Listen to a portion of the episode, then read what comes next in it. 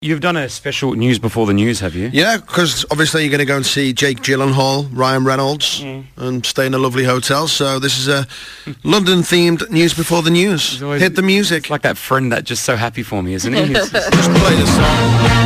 Ah, yes. Good morning. 6:55. I'm Big Rossi, and this is the news before the news.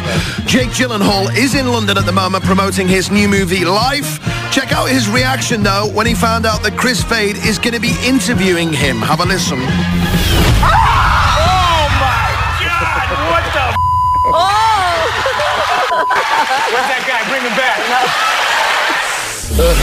His co-star Ryan Reynolds uh, says that he met Chris Fade once. He had an interview with him for Deadpool. Have a listen to the last time that they met and the interview.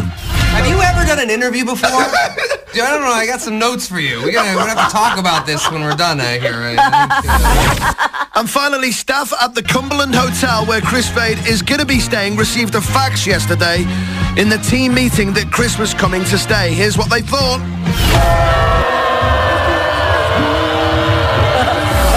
That's it from me. That was a special theme news before the news.